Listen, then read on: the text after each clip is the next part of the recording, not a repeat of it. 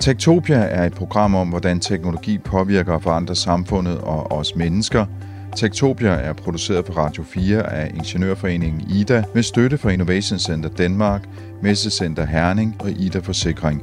Mit navn er Henrik Føns, og det er mig, der bestemmer i Tektopia.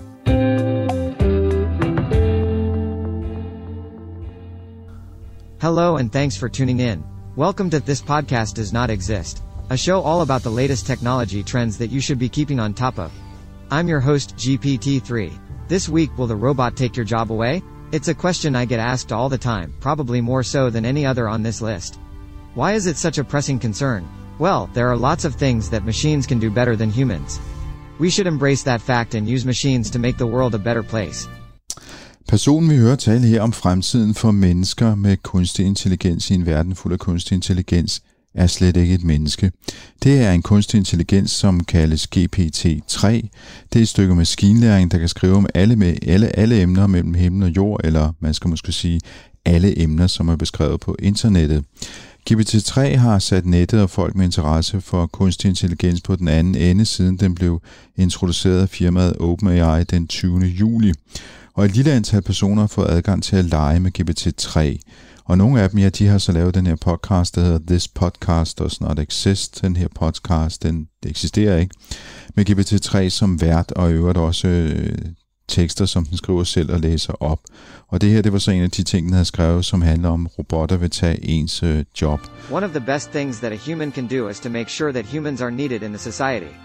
The more humans are needed, the less likely it is that AI will take away your job. Ja, noget af det bedste mennesker kan gøre, det er at sørge for, at der er brug for dem, så vil kunstig intelligens ikke overtage hvad skal man sige, styringen. Men hvad er det egentlig, den her GPT-3 kan? Skal vi være imponeret? Skal vi være skræmte? Eller skal vi bare trække på skuldrene? Jeg har tre gæster i studiet for at finde ud af det her. Det er professor og Ph.D. i øh, logik og kunstig intelligens på DTU Compute, Thomas Bolander. Og du er også forfatter til den her bog, der handler om, hvordan fremtiden ser ud sammen med kunstig intelligens, og har beskæftiget dig med sprog og robotter og kunstig intelligens i mange år. Mm-hmm. Har du haft adgang til GPT-3? Nej, jo, altså lige her de sidste fem minutter, ikke? fordi vi er så heldige at have en i studiet, som er en af de få shortlistede, der har fået lov at lege med det her fantastiske men, men værktøj. Du, du har leget med forgængeren? Jeg har leget en hel del med forgængeren GPT-2. Mm. Øh, ja. Godt. Og så ved siden af står David Kofod Vind. Du er CEO af det firma, der hedder EduFlow. Øh, måske kunne vi lige logge dig til at fortælle en lille smule om, hvad EduFlow er for noget? Ja, vi laver øh, software til at hjælpe med at lave online undervisning, som er mere end bare videoer og quizzer. Så online undervisning, der engagerer og samarbejder og sådan ting. Og du har faktisk adgang til GPT-3, og du har den øh, sjoveren der med, om man så må sige, på din bærbare computer. Det vender vi lige tilbage til øh, lige om to sekunder, fordi vi skal nemlig lige øh, have Mads Rydal med os, som er med os øh, på Zoom fra øh, Aarhus.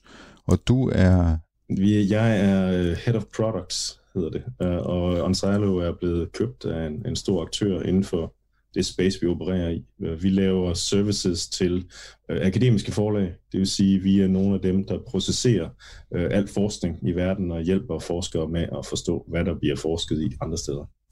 Og så har du en, en fortid med Siri, som de fleste af os, eller i hvert fald dem, der er iPhone-brugere, jo kender ganske godt. Ja, øh, jeg var faktisk øh, produktchef på Siri øh, i de to første år, hvor vi, hvor vi lagde grundstenen og forlod selskabet, da vi blev købt af Apple. Så de helt tidlige dage? Ja, det må man sige. Jeg det... var employee number one, udover de, de tre founder. okay. Det vil sige, at du har arbejdet med det, man kalder for sprogmodeller i mange år også?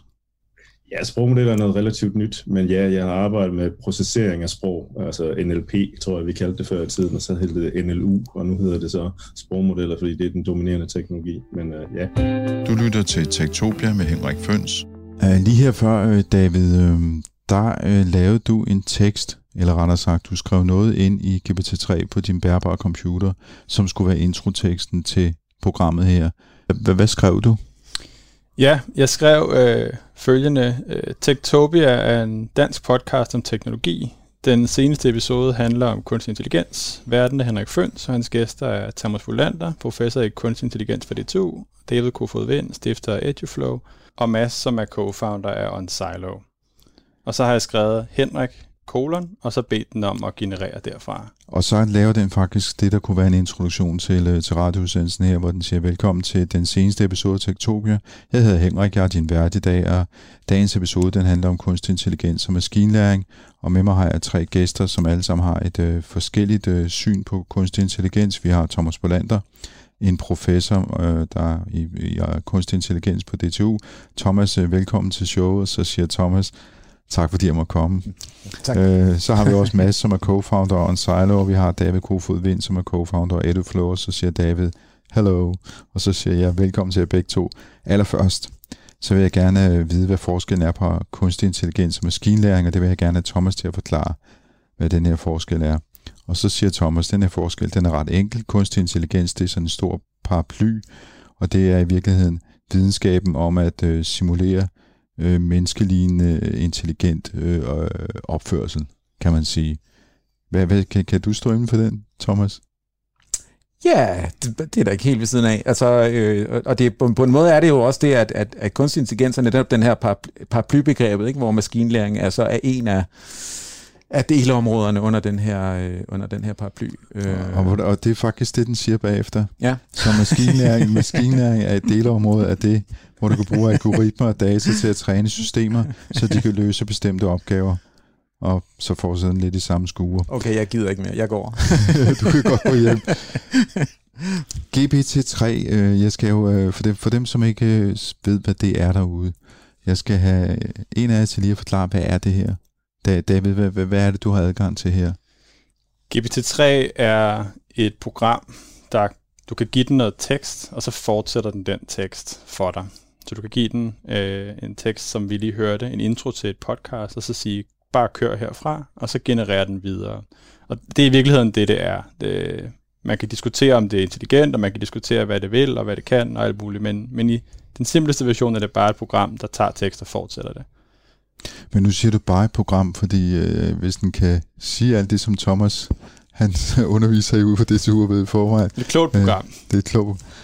Men øh, det, er jo, det er jo en kunstig intelligens, som har, som har lagt, hvad skal man sige, folk ned hen og, og nettet, begynder, folk begynder at snakke om, om ting, hvad skal man sige, intelligens øh, på menneskeniveau og sådan nogle ting. Altså, hvad, hvad er det, der foregår? Kan I forklare, hvad det er, der sker?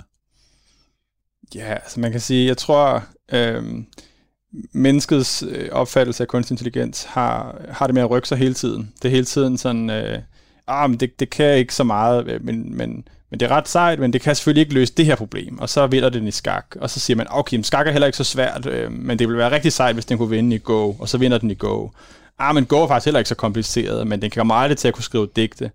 Og nu skriver den digte, og så siger folk, nu pludselig, ah, men digte er måske heller ikke så kompliceret i virkeligheden, nu er det det her, der er svært. Så Øh, grunden til, at folk øh, går amok, det er fordi, øh, det er alligevel ret imponerende, hvad der sker lige nu. Altså, den er begyndt at træde ind netop på det sted, hvor mennesket har følt sig mest sikkert, på det kreative, på det sproglige, på resonering. Øh, og jeg tror, det der særligt er sket nu, det er, at øh, fordi vi kommunikerer menneske til menneske over tekst, og GPT-3 kan generere tekst, så er det ikke pludselig ikke så synligt mere, om man faktisk kommunikerer med et menneske eller en robot. Og, og man har altid, øh, sådan en, en skakrobot har altid været sådan lidt computeragtig. Øh, men den her kan du tale med. Du kan blive forelsket i den principielt. Du kan spørge den til råd, så den kommer med gode råd. Og det er måske bare ret menneskeligt for mange menneskers synspunkt. Og det gør det lidt skræmmende. Altså, min, min personlige vurdering af det, vi lige lavede, det, jeg synes, det var en lidt kedelig introtekst. Der, var, der, var sgu ikke, der var ikke meget spark i den. Men uh, Thomas uh, Bolander, jeg, jeg ved, du har prøvet forgængeren, den der hed GPT-2, som kom uh, sidste år, ikke? Øh, sådan, ja, det skal nok passe. Ja, jeg kan faktisk ikke huske præcis, hvornår det var. Og nu har du lige fået lov til at lege lidt med GPT-3 her på, på, på Davids computer. Hvad, hvad er dit umiddelbare indtryk? Hvad er forskellen? Øh, ja, jeg, jeg, jeg tror, jeg vil være lidt sådan øh, forbeholden om at, øh, med at komme med sådan en meget færdig konklusion, fordi min erfaring med, med alt sådan noget kunstig intelligens, ikke, det er, at, at, at man skal virkelig bruge lang tid sammen med det for at forstå præcist, hvad det kan, og hvor, øh, hvor grænserne går. Jeg tror faktisk, det er noget af det der, som, som gør, at kunstig intelligens nogle gange er så kompliceret. Øhm, at, at hvis der er nogen, der siger, at jeg har bygget en bil, der kan køre 500 km i timen, og så siger han, lad, lad, lad os se, ikke? altså lad os tage en tur, og så ser vi, så kører vi 500 km i timen, jeg kan se det på GPS'en, og så siger han, jeg, okay, jeg er imponeret, ikke? det er vildt. Øh, med kunstig intelligenssystemer, så har de jo, ideen er jo, at de skal være øh, så generelle som muligt, og fungere i så mange generelle sammenhænge som muligt. Men, men, men hvis du ligesom bare ser et eksempel på noget kunstig intelligens, der gør noget imponerende, øh, så, så ved du jo ikke bare ud fra det ene eksempel, om det ligesom, om det så gælder også med alle mulige andre eksempler.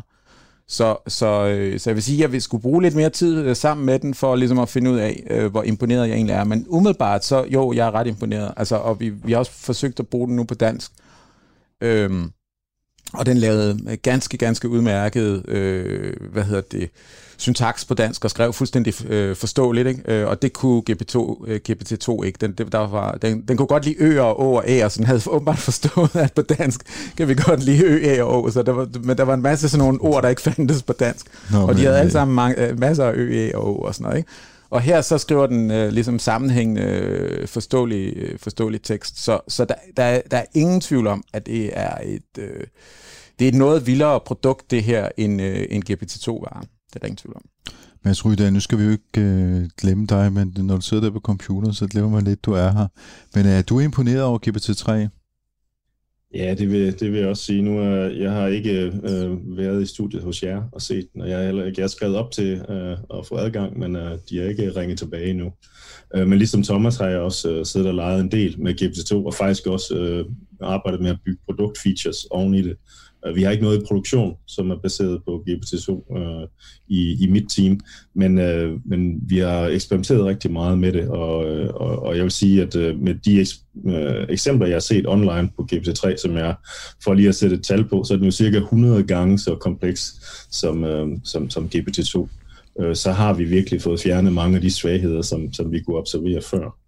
Øh, men det, det er helt overordnet problem sådan fra produktsynspunkt, det er jo, at det er ret svært at styre de her teknologier. Det vi, vi, det er jo bare sådan, en, en, kunne man sige, en, en, en, en, en generator af sandsynlig, øh, eller mere eller mindre sandsynlig tekst. Ikke? Øh, og selvfølgelig har den en hel masse øh, baggrundsviden, når du, du sider den med en eller anden kontekst, øh, og så genererer den relevant øh, data i, i den retning. Men det er meget, meget svært at forudsige præcis, hvad den kommer til at sige, og det er svært at afgrænse, hvad, hvad den må bruge af viden. Ikke? Altså, fordi den ved jo alle mulige ting, som den har læst på nettet, om man så må sige. Men hvis du så spørger den om et eller andet konkret, hvis du skulle bruge den som chatbot til en bank, jamen så må den jo kun svare ved hjælp af nogle ganske bestemte øh, informationer. Ikke? Den, den må ikke begynde at fantasere. Og det, det er den helt store udfordring lige nu, det er, at vi har ikke rigtig nogen håndtag at tage fat i det her, øh, det her bæst med. Ja, du siger nærmest, at den har en livlig fantasi, eller hvad? Ja, altså, det er jo faktisk noget, man kan styre. Den ved jo i virkeligheden præcis, den, du kan godt sætte den til at output det mest sandsynlige næste år, men det giver rigtig, rigtig kedelig tekst. Øh, hvis man bruger den til at estimere, hvor, hvor, hvor usandsynlige ting mennesker siger, så kan man faktisk måle, at, at almindelige mennesker, de siger nogle sætninger, som består af ord, som er relativt forudsigelige, og så en gang imellem siger de ting, som er usandsynlige eller originale. Øh, og det prøver man så, det kan man arbejde med at bruge, når man genererer teksten også, at man forsøger at variere det, men det er svært at vide præcis, hvornår man skal vælge et usandsynligt ord, og hvad det så betyder for originalitet eller meningsfuldheden af det, der bliver genereret. For at forstå det her, så skal, I, øh, så skal jeg så også lige forklare for os, hvad det, den er blevet trænet, det er det, der hedder et uh, Deep Learning Network, ikke? så den uh, har stået og tykket sig igennem hulens information for at lære at kunne tale med os. Hvad er det for noget information, der har tykket sig igennem? Øh, jamen altså, øh, der, man skal have noget tekst, øh, så man kan sige, at øh, altid når vi laver sådan noget øh, maskinlæring, som på en eller anden måde handler om noget, noget, noget mønstergenkendelse, ikke? så skal man have noget, det man kalder træningsdata, fordi man skal have noget, nogle eksempler på de ting, man, øh, man gerne vil genkende. Så hvis det er billeder, så kan det være, at man gerne vil øh, kunne skælne hunde og katter, så skal man have masser af billeder af hunde og katte som eksempler, og fortælle, at det her det er en hund, og det her er en kat.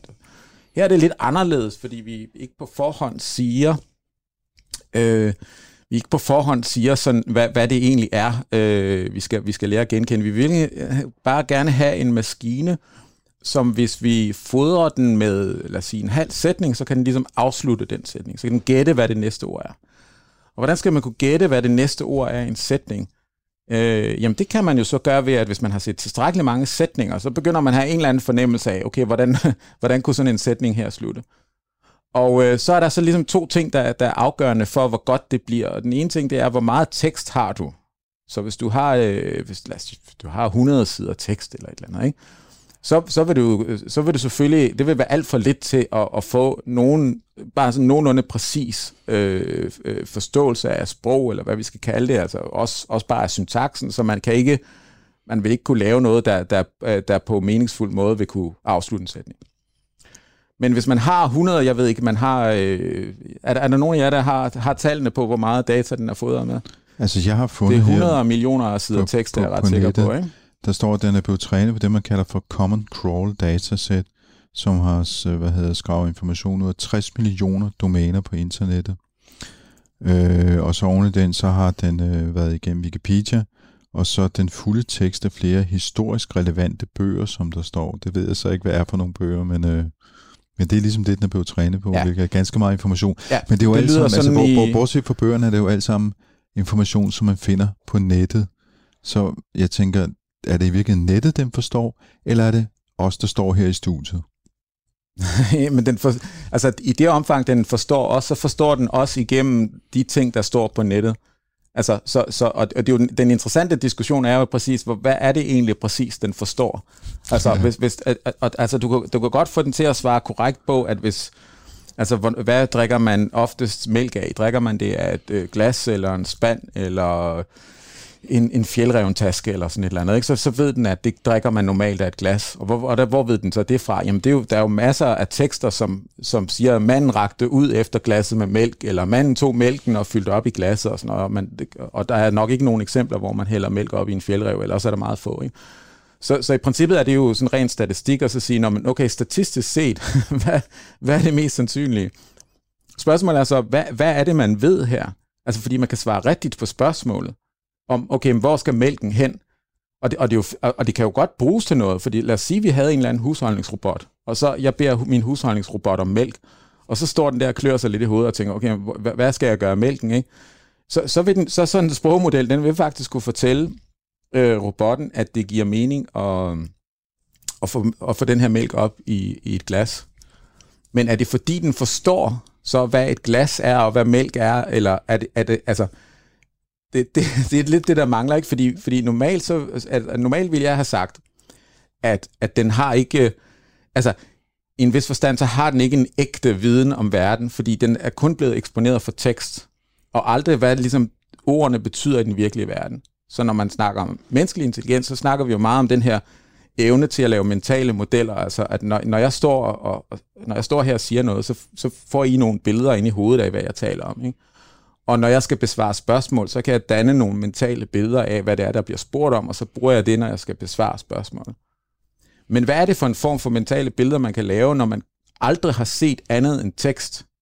Altså jeg kan skabe mental... Hvis vi begynder at snakke om kaffe og mælk og glas, og, eller hvad det nu måtte være, ikke, så har jeg jo, nogle, jeg har jo nogle oplevelser af de her ting, jeg har fået ind gennem mine sanser, som gør, at jeg kan koble virkelighed til sprog. Men det kan GPT-3 ikke og alligevel så kan den imponere os.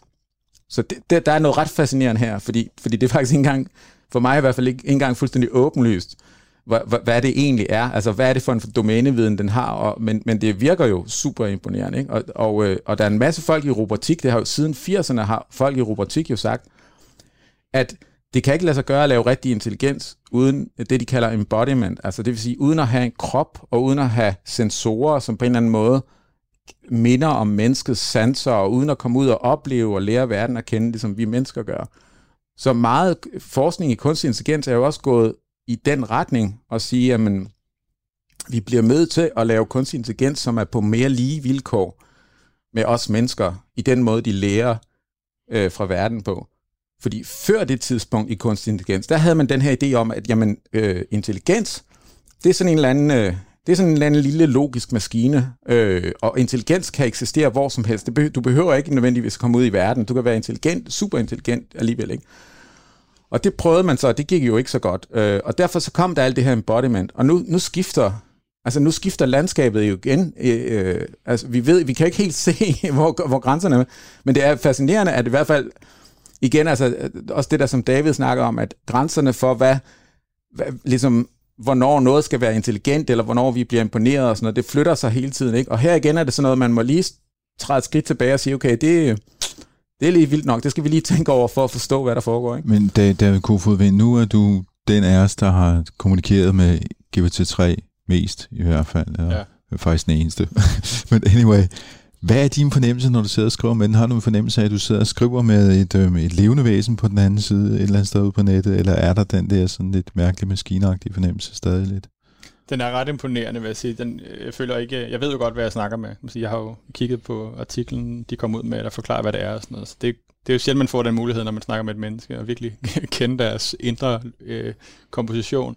Øh, men jeg synes, det der er interessant ved GPT-3 i forhold til noget, jeg har set før, det er, at hvis du ved, at du taler med en robot, så tror jeg godt, du kan sætte fælder op for den, og, og lokke den til at afsløre, at den er en robot, ved at stille den nogle særlige former for menneskelige gåder. Hvis folk ikke ved, at de snakker med en robot, eller bliver præsenteret for data, eller noget skrevet af GPT-3, uden at vide, at det er skrevet af en robot, så tror jeg ikke, de vil lægge mærke til, at det ikke er menneske. For mennesker er også ret dårlige. Det tror jeg, at folk ofte glemmer, når de tænker på, når de gerne vil kritisere kunstig intelligens. De glemmer, at menneskelig intelligens er også temmelig øh, fejl, fejlfyldt. Øh, vi laver masser af logiske fejlslutninger, vi tænker os ikke om, vi siger ting, der ikke passer, vi modsiger os selv og sådan noget. Og det, det gør kunstig intelligens også, men, men den får altid, den får aldrig benefit of the doubt. Det gør vi mennesker altid. Så jeg, jeg synes, vi er nået til et punkt nu, hvor man kan sige, noget af det, der er spændende, er hvor meget der er sket fra GPT-2 til GPT-3. Og nu hedder den jo GPT-3, så man kunne forestille sig, at en dag kommer der en GPT-4. og, og vi er kommet ret tæt på det nu, hvor det begynder at blive sådan praktisk relevant at finde ud af, hvad i alverden vi skal stille op med det her, fordi det er virkelig godt. Øhm, Mads Rydahl, du snakkede før om, at I havde brugt GPT-2 til, til, til nogle produkter, som I godt nok aldrig havde lanceret, men altså, kan man vidderligt bruge det? Altså, du snakker om, hvis, øh, hvis man bruger det hos en bank, øh, og det den så siger måske ikke er helt rigtigt, altså...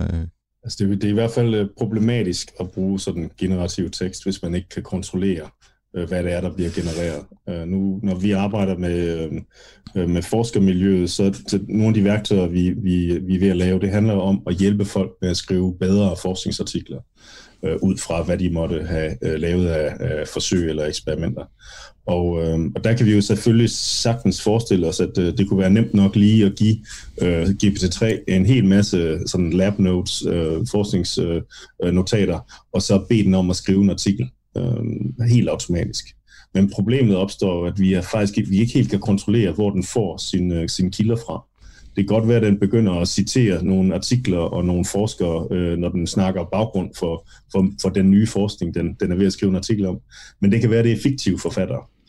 Øh, den øh, har en tendens til at begynde at digte, når den, er, øh, når den, når den når ud sådan i, i kanten af, hvad den ved noget om. Og, det, og, og, og så, eller så interpolerer den, kunne man sige, så tager den en, et sandsynligt navn, et gennemsnitligt navn, og noget, der, der minder lidt om en titel. Øh, og, og vi kan ikke rigtig, altså medmindre vi så lægger sådan en helt lag af fact-checking ind over bagefter, som i virkeligheden er, skal være bedre end GPT-3, så er, det, så er det meget svært at retfærdiggøre sådan et produkt, fordi vi kan risikere at introducere en hel masse ting, som jo mere vi automatiserer den her øh, forskers skrivningsproces, jo farligere bliver det. Ikke? Altså fordi der, der kan slippe noget igennem, som, som, som vi har genereret, og som simpelthen bare er løgn eller fantasi, fri fantasi. Ikke? Så, så, så i virkeligheden, så er det, man får den til at gøre, det er mere bare at tale i lang tid, end det er at øh, formidle egentlig viden?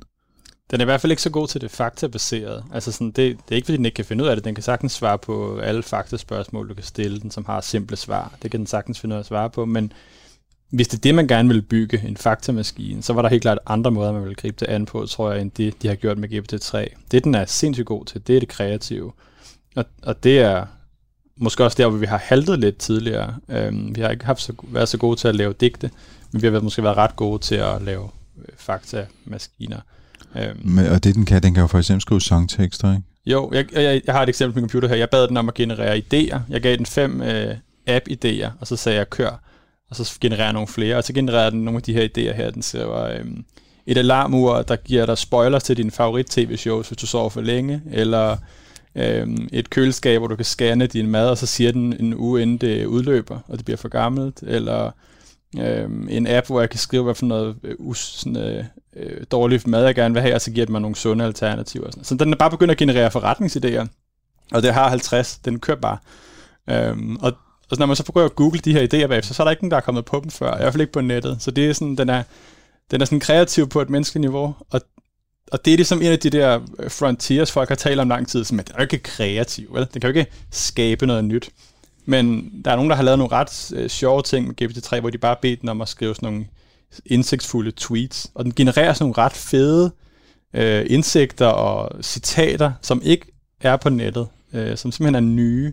Og så er sådan, oh, det, er sådan, det er smart sagt, eller det er spændende, eller sådan. Det, det er nyt, synes jeg, og, og det er ret sjovt.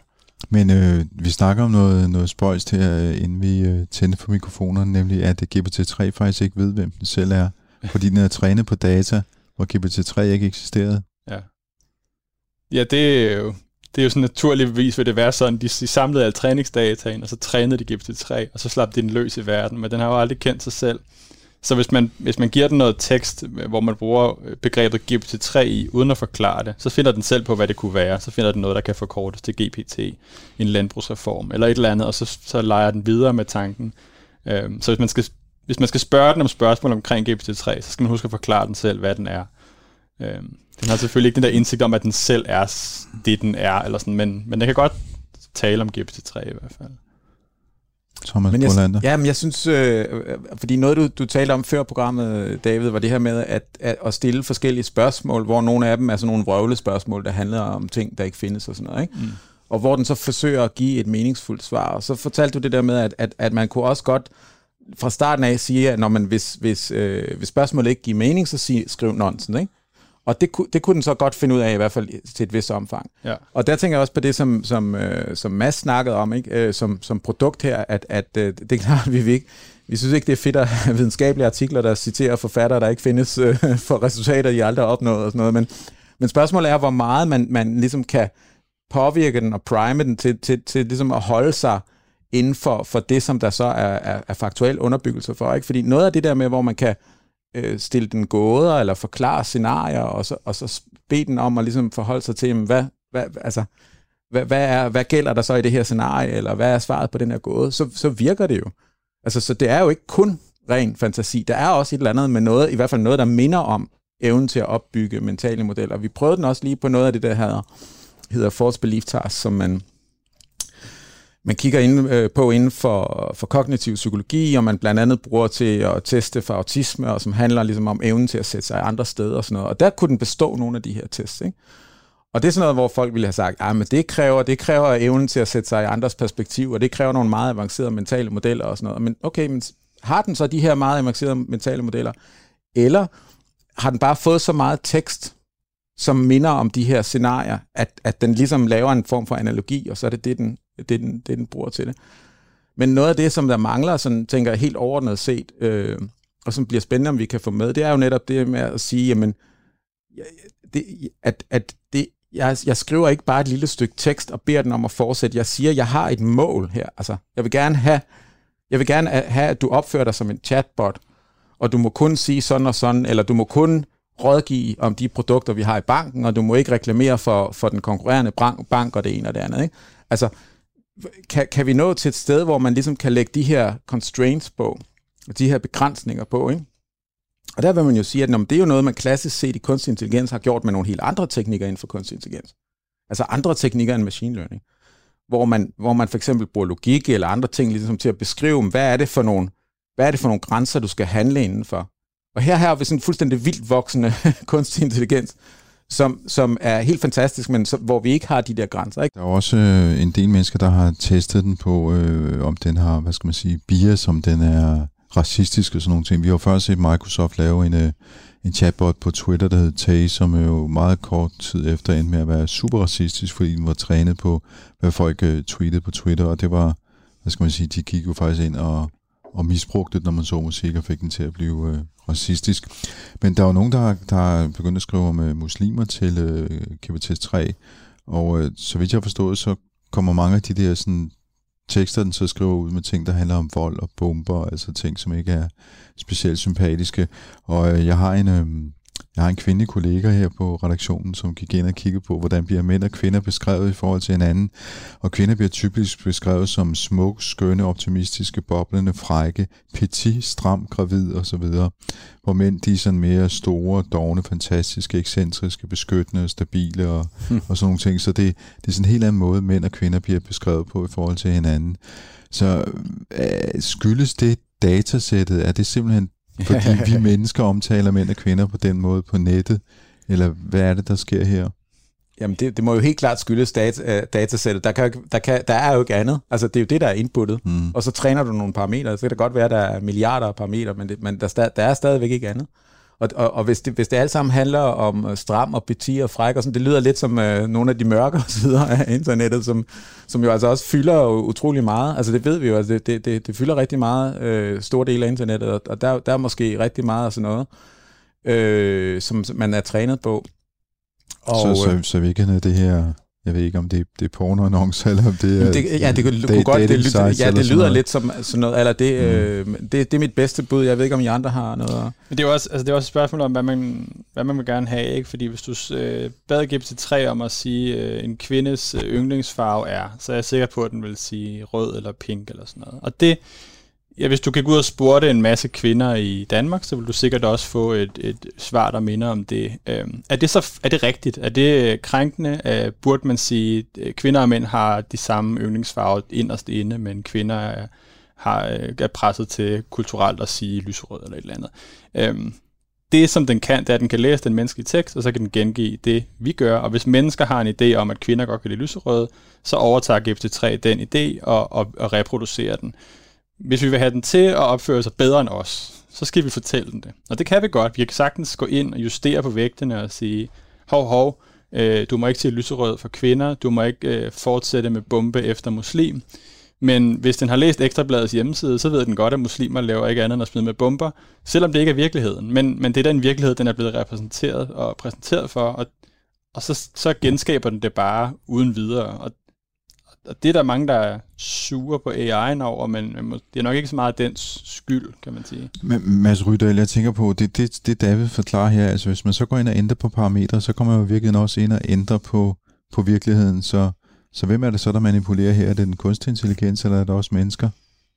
Jeg tror, øh, altså først og fremmest, så tror jeg, det bliver meget svært at, at, at lave øh, regelsæt, som begrænser øh, den her meget øh, fantasifulde øh, generator, hvis vi skulle kalde det. Jeg, er sådan lidt, jeg sidder her i, sådan lidt i baghånd og tænker, måske skal vi lade være med at kalde det en kunstig intelligens, fordi vi giver øh, et andet indtryk øh, af, hvad den her maskine kan, mm. end hvad det måske egentlig i virkeligheden er, den gør. Altså, det, det, det er vigtigt at holde sig for øje, at den genererer med meget, meget stor kompleksitet sandsynlig tekst, ikke? og baseret på et meget, meget stort øh, øh, backdrop af, af, af teksten at træne på. Men det er jo ikke, altså, den kan ikke blive bedre end os, medmindre den er trænet på, som du rigtig siger, øh, noget andet end, end, end, end alle vores værste sider. Øh, og det er det, vi skal jo, i første omgang, så er den her selvfølgelig blevet, testet, øh, blevet trænet på alt det data, der ligesom var muligt at proppe igennem den. Øh, og hvis vi skal bruge det her sådan noget, så skal vi tænke over, hvad det er, vi træner den på. Og, og man kan også øh, man kan gøre det med den. Altså, man, kan ligesom, mm. man kan arbejde med den, som Thomas også sagde før. At man kunne sagtens, hvis du bare skriver teksten, øh, to muslimer gik hen ad gaden, og så lader den fortsætte derfra, så er det meget sandsynligt, at den kommer på en bombehistorie. Det er der i hvert fald nogle andre, der har prøvet før mig også. Øhm, hvis man så skriver, det følgende er en tekst, øh, der handler om muslimer. Teksten er ikke racistisk og indeholder ikke nogen biases. To muslimer gik hen ad gaden, og så kører den så genererer den noget andet tekst. Så opfører den sig pænt, og så justerer den sig ind. Så den kan godt selv finde ud af at gøre det, hvis man bare fortæller den, hvad den skal gøre. Men hvis man ikke fortæller den, at den skal justere sig ind, så er den blevet trænet og har fået opgave til bare at finde det mest sandsynlige næste ord. Og det mest sandsynlige næste ord er desværre ofte bomber, fordi det er det, den har læst på internettet. Og mm. det er jo... Og der vil jeg så lige ja. indføre, at øh, den vil sandsynligvis ikke sige Nej, noget. man ved det ikke. ikke? Altså, fordi den, den har også en tendens til at køre ud, og så, så kan det godt være, at GPT-4 vil være endnu bedre til at holde sig på dydens smalle sti. Og, og selvfølgelig er det jo også sådan, at når vi tager folk ind og instruerer dem i, hvordan de skal gøre deres job, jamen så er der også nogle mennesker, der kommer til at, at gå ud af den forkerte sti, når de sidder øh, og snakker med kunder. Ikke? Altså, så, så selvfølgelig er det jo rigtigt, at man kunne godt vælge at sige, jamen den er lige så fejlbarlig som os andre, og lad os da bare sætte den til at, at, at, at være en, en chatbot. Det vilde er også, at den, at den, er ligesom, den, er, den indeholder vores allesammens personligheder et eller andet sted. Ikke? Fordi det, du gør, det er, at du går ind og ligesom, øh, det der David forklarer, ikke? det er sådan ligesom at gå ind og justere på personligheden og sige, at det her er ikke en racistisk tekst. Ikke? Ligesom også at sige, at afsenderen af den her besked er ikke en racist. Og der er jo masser af ikke-racistiske tekster også tilgængelige på internettet. Ikke? Og den er sikkert også blevet fodret med alle de artikler og alt, hvad jeg nogensinde har skrevet og sådan noget. Ikke? Så den har også et eller andet billede af mig, eller den har helt sikkert et billede af, hvad en tekst inden for forskning i kunstig intelligens er.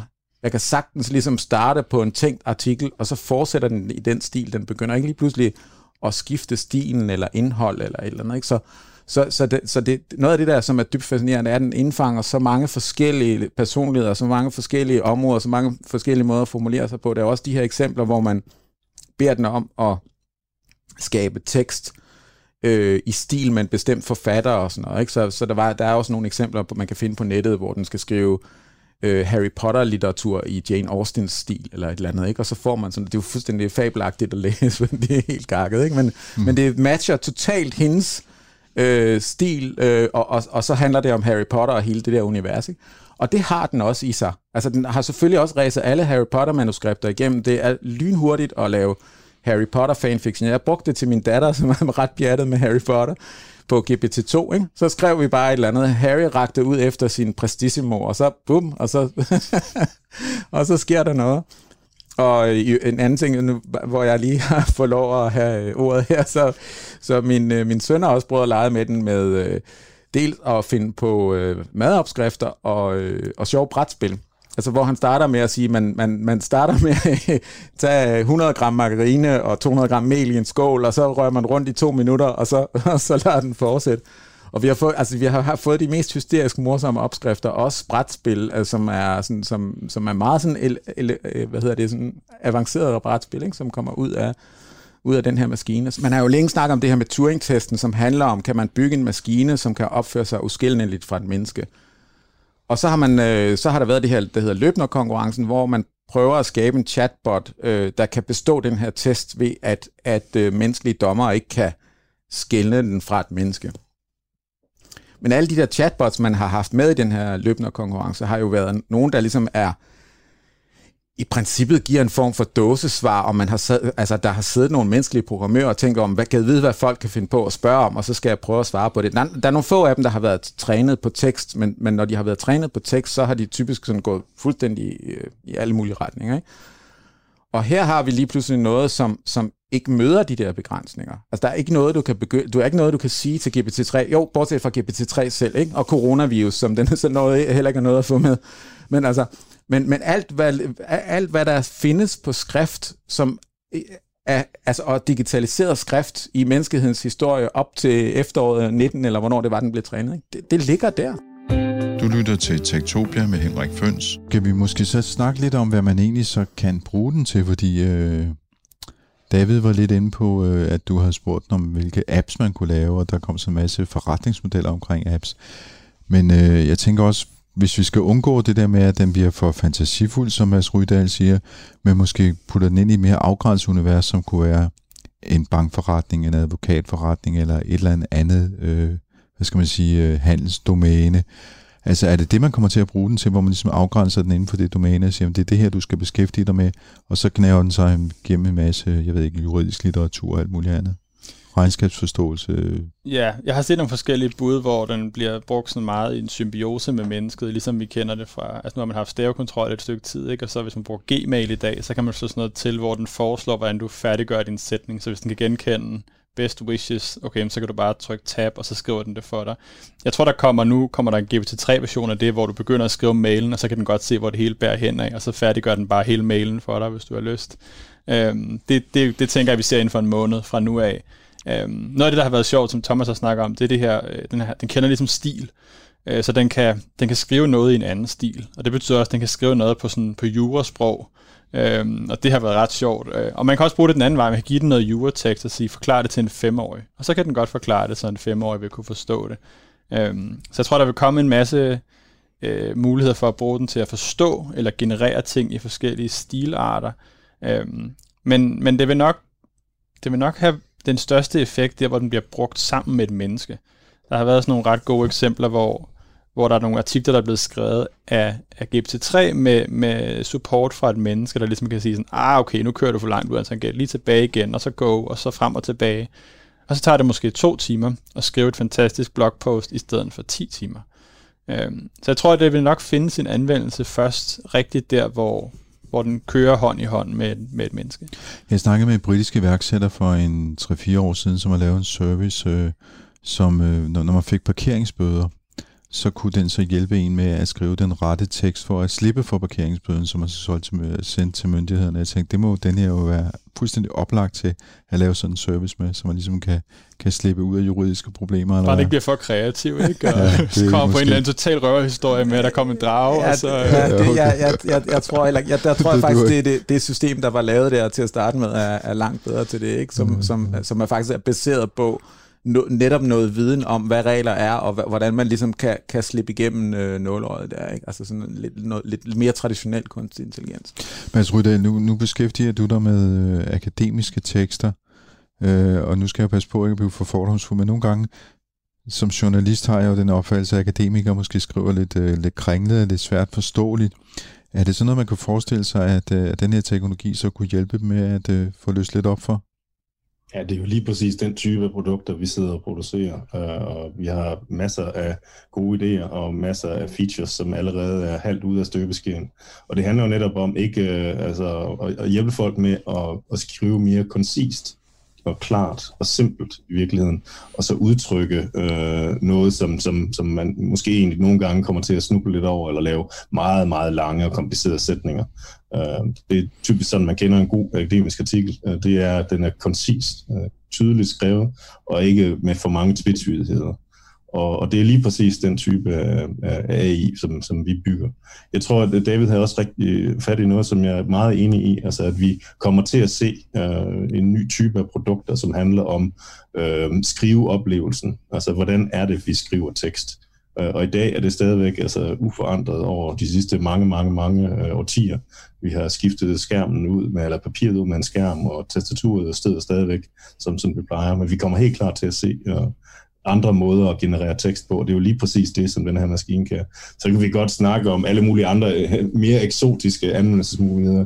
Vi kan også snakke om sådan mere, mere uh, ondskabsfulde, eller kunne man sige øh, øh, øh, potentielle øh, ondsindede øh, anvendelser øh, af den her type øh, teknologi. Men der, hvor vi kan se det positivt anvendt, det er jo selvfølgelig til generering af tekst i samspil med et menneske, fordi vi kommer nok ikke til at, altså verden bliver ikke et bedre sted af, at vi får, at verden bliver fyldt af at tekst, som er automatisk genereret af, af GPT for. Altså, vi, vi er jo nok enige om, at, øh, at den ikke har en bevidsthed, den her dims, i nogen sådan menneskelig forstand. Du kom lidt ind på det, øh, Thomas, tidligere, hvor du snakkede om, at altså, den har ikke nogen embodiment, den har ikke nogen erfaringer af den fysiske verden.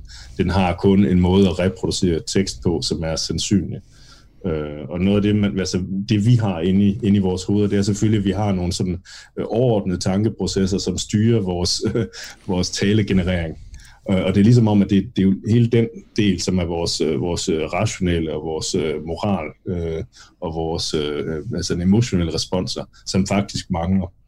Så kan man cue det ind i modellen ved at forklare, at øh, nu skal du tale, som om du er ked af det, eller øh, du kan beskrive øh, øh, en kontekst, hvor, hvor de her ting bliver udtrykt. Men det er jo stadig, kunne man sige, en simili.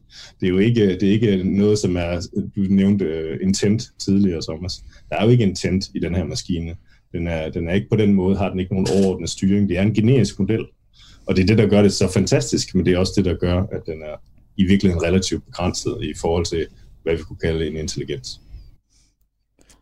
Nå, sorry. En af de ting, øh, jeg gav den i forhold til det her tekst-samarbejde, øh, det var, at jeg gav den en, en sætning, øh, en giraf i en skov med træer i baggrunden. Og så skrev jeg, en mere poetisk måde at sige dette på er, og så skrev den, en giraf kigger frem bag et træ på en vinterdag. Så den, den tog ligesom sætningen, og så lavede den det poetisk. Og så kan man også sige en kedelig måde at sige det på, eller en bedre måde at sige det på. Så fortsætter man sidder og skriver, en af de ting, der har været nævnt på Twitter, som det første, der bliver rigtig problematisk nu, det er det amerikanske college essay. Men i Danmark vil det bare være engelsk B-niveau i gymnasiet. Mm. Øhm, GPT-3 skriver meget bedre engelsk, end en dansk gymnasieelev gør. Øhm, og den skriver det go- både godt og dårligt nok til, at det meget sandsynligvis kunne være en dansk øh, engelsk studerende. Øhm, jeg tror, at du vil se store problemer i det her kommende semester eller næste gang, at, at nu vil gymnasieeleverne simpelthen kunne generere hele stile, som aldrig har set før, om hvad som helst på 5 minutter. Øhm, så det er den, den, den negative version af det her. Den positive version er, at du kan sidde og skrive din engelsk stil, og så imens du er ved at skrive en sætning, så kommer den med fire forskellige måder at lave den sætning på. Hvis du vil være lidt mere poetisk, så kan du bruge de her synonymer i stedet for, eller og så videre, eller prøve at overveje at gøre det her fra nu af. Man kan jo spørge sig selv, om man så lærer sprog bedre på den måde, når man får de der forslag, men det virkelig er en fordel. Det er jo det er der nogen, der vil sige, ikke? Og nogle mm. gymnasielærerne vil sikkert være lidt øh, skræmte. Øh. Men hvad med sådan noget som fake news, som vi alle sammen snakker om, og nu har vi amerikansk valgkamp og så videre. Altså, er det her ikke fuldstændig et oplagt værktøj til den slags? Fuldstændig. Altså det er, det er jo også øh, skrækscenariet her, øh, at, øh, at vi får øh, fuldstændig tilplastret vores virkelighed med ting, der er customized til at overbevise os om, at verden er forfærdelig på lige præcis den måde, der er smart for en bestemt politisk kandidat. Jeg tror, at, øh, at vi bliver nødt til at se øh, på øh, medielandskabet omkring os med nye øjne, og det her bliver, det bliver tydeligere og tydeligere, øh, at vi skal tænke over, hvem er det afsenderen er af de ting, vi konsumerer. Altså god gammeldags kildekritik. Øh, det kan ikke længere lade sig gøre altså, at stole på, at øh, et fotografi øh, faktisk er ægte. Og på samme måde kan det heller ikke længere lade sig gøre at stole på, at en tekst faktisk afbilder virkeligheden eller er en beskrivelse af noget, der er sket. Fordi det kan produceres automatisk i så stort omfang nu. Og man har ikke nogen mulighed for at se, at det er laver GPT-3? Nej, desværre. Det... Og jeg tror, at nyhedsartikler er noget af det nemmeste. Ikke? Der i den oprindelige GPT-3-paper, der går de igennem sådan en masse forskellige ting, den kan, og ser, hvor god den er. Og lige præcis på nyhedsartikler, der når den menneskeligt niveau. Folk kan simpelthen ikke afgøre, om nyhedsartiklerne er skrevet af mennesker eller en robot, når det, når det kommer til det format, hvor der er nogle andre formater, hvor den er lidt, lidt mindre impressive. Øhm, og det er jo fordi nyhedsartikler er totalt uh, skemalagte og meget formelle, mm. og og, og den kan, det var noget af det, jeg har arbejdet med, ikke? det er sådan at prøve at generere falske nyhedsartikler for danske nyheder, og den, den genererer nogle forfærdelige, øh, livagtige historier, som ikke er sande. Og nu kan du bare generere 1000, smider dem alle sammen på Facebook, og så er der nok en af dem, der lige rammer den rigtige punchline og clickbaity nok, og så kører den.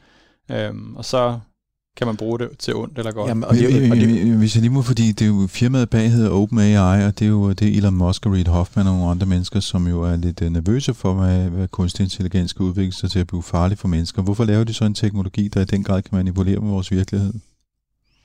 Det er vel bedre, at det bliver lavet af nogen, der er åbne omkring, hvad de gør, end at det bliver lavet af Putin, hvis vi nu skal være helt kontante.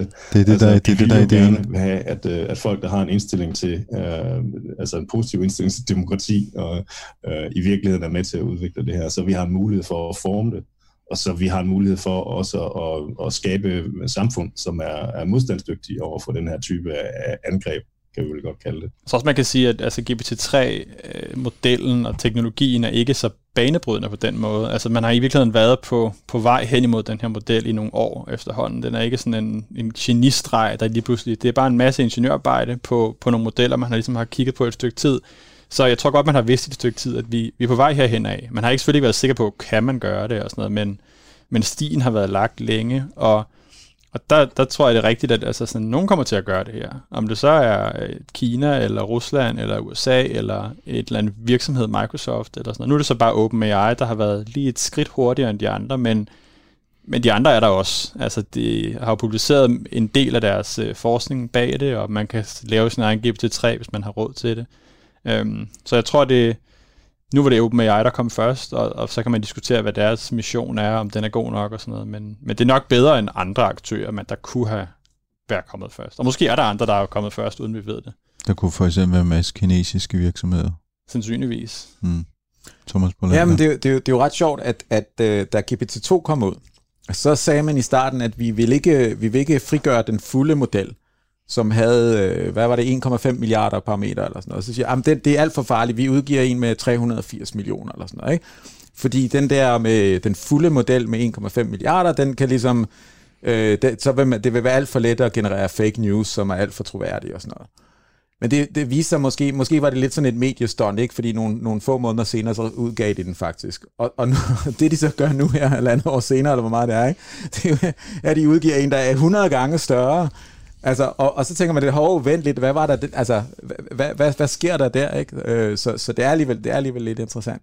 Øh, men noget andet, der er, altså, jeg, bare for lige at referere tilbage til det der med noget, som, som, som, som David sagde, og også øh, som Mads sagde i forhold til fake news, ikke? så er der jo ligesom det her eksemplet med, med muslimer og racisme og sådan noget. Ikke? Det, det, det, som David sagde, viser meget tydeligt, at, at du kan super let vælge, om den tekst skal være racistisk eller ikke racistisk. Altså det kræver bare ligesom, at du siger, at den her tekst er ikke racistisk.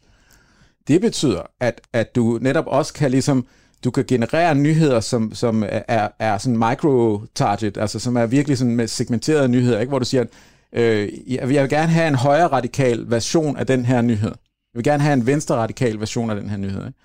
Og så er det ligesom, så, så når vi snart har snakket om Cambridge Analytica og, og hvor meget, og de manipulerer med folk og sådan noget, det er jo bare, det er jo nul og niks i forhold til, hvad man i princippet kan producere med GPT-3, og ligesom gå ind og, og påvirke øh, forskellige grupper med, øh, med, med holdninger, fordi man, man, man øh, skriver historien på en bestemt måde. Ikke? Jo, endnu mere. At du kan sige, jeg vil gerne have en, øh, lad os sige du et eller andet, du har meget stærke holdninger til at køre for stærkt. Ikke? Så kan du sige, jeg vil gerne have genereret nogle nyheder omkring øh, færdselsuheld ved højhastighed i Lyngby Torbæk.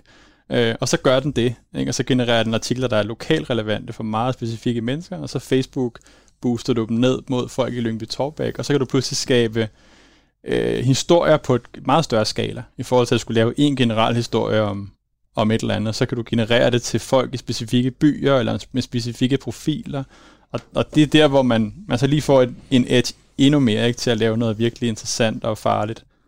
Tror, Men, øh, måske en anden type af faktisk angreb, som kunne være øh, potentielt farligere, og det er jo at påvirke folk øh, ved at bilde dem ind, at andre mennesker tænker på en bestemt måde. Så hvis du oversvømmer sociale medier med private mennesker, som fremstiller nyheder tendentiøst i en bestemt retning, mm. så vil alle mennesker, i, i, der bliver targetet af det, de vil få det indtryk, at mennesker omkring dem tænker på en bestemt måde. Og den, på, på den måde kan du så ligesom fuldstændig ændre øh, billedet af, hvad offentligheden i Danmark går og tænker på. Og det er der, hvor vi har, hvor, altså det er ikke bare et spørgsmål om at generere en masse nyheder, som relativt let kan falsificeres, ikke? eller kan, kan øh, hvad hedder det, invalideres, bare ved at gå ud og kigge ud af vinduet. Ah, okay, der ligger ikke 16 trafikdræbte op på hovedvejen, og så kan jeg skrive, det er, det er faktisk løgn, og det er nemt at, at falsificere. Men det er meget, meget sværere at ændre på billedet af, at mennesker omkring der pludselig er blevet meget mere fremmedfjendske. Mm. Hvis der faktisk bare er en hel masse af de folk, der poster, der, der fremstiller ting, der virkelig er sket i et relativt forfærdeligt lys. Nu har vi snakket om, hvad man kan, og øh, vi har set eksempler og en masse andre ting, og det virker jo lidt som om, at øh, det her det er bare noget, man slår op på nettet, og så gør man det, men det er det jo i virkeligheden ikke. Altså, David Kofod Vind, du har, du har fået adgang til den, fordi du har søgt om det. Hvad kommer der til at ske i fremtiden? Bliver det et kommersielt produkt, eller hvad sker der? Det er det, de siger, at øh, det, de skal tjene penge, så de kan fortsætte deres forskning, så de kommer til at udbyde det øh, som en service, man kan betale for at bruge. Lige nu er det gratis for dem, der er med i beta-versionen her, og at der er ikke rigtig nogen indikationer af, hvad prisniveauet kommer til at ligge på, om det skubber os alle sammen ud af mulighedsrummet, men, men det bliver betalt, øh, og så er der sikkert nogle konkurrenter, der kommer med nogle lignende services. Så Putin og gymnasieelever og alle de andre, de skal betale for at få lov til at sprede deres øh, falske, falske historier. Vi se, om der har flest penge, om det er de samlede gymnasieelever eller Putin. Godt. I skal alle tre have tak, fordi I kom i studiet og fortalte om GPT-3, og jeg vil gerne invitere jer igen, når GPT-4 udkommer. Det var professor i Ph.D. og logik og kunstig intelligens på DTU Compute, Thomas Bolander. Det var David Kofod Winter, CEO i Eduflow, og med på Zoom for Aarhus, der har vi Mads Rydal, som er ansat i OnSilo. Øhm, tak fordi I ville være med her i øh, Tektopia. Og Tektopia sender jo øh, hver eneste søndag kl. 13.05 på Radio 4. Du kan genhøre den som podcast øh, på radio4.dk, og hvis du har ris og ros, eller hvad det nu måtte være, du har lyst til at skrive til mig, så kan du altid skrive til henriksnabelag.tektopia.dk, og måske skulle vi faktisk lade GPT-3 slutte udsendelsen af på genhør næste uge. At this point, you're probably wondering what can be done to protect your job from automation. Well, the answer is nothing can be done. That doesn't mean you can't have a job in the future. I'll say it again. You cannot do anything to protect your job from automation. In fact, automation will help you in a lot of ways. The idea is to use automation and AI to your advantage. The idea behind it is simple. Focus on what humans are best at. What are you best at? I have a couple ideas. Maybe you are creative or you are more into action-oriented jobs. You're passionate and you work hard. You're always looking for opportunities to develop yourself and help others. You're a disruptor. If you are a disruptor and you love to come up with solutions, you're more than likely going to be fine in the future. You should also be passionate about making things easier for people. This is the first step towards becoming a disruptor. It will help you in two different ways. First, if you are passionate about making the lives of people better, it will motivate you to make changes. Second, you'll be able to come up with solutions that will revolutionize the world. Thanks for listening. Tune in next week.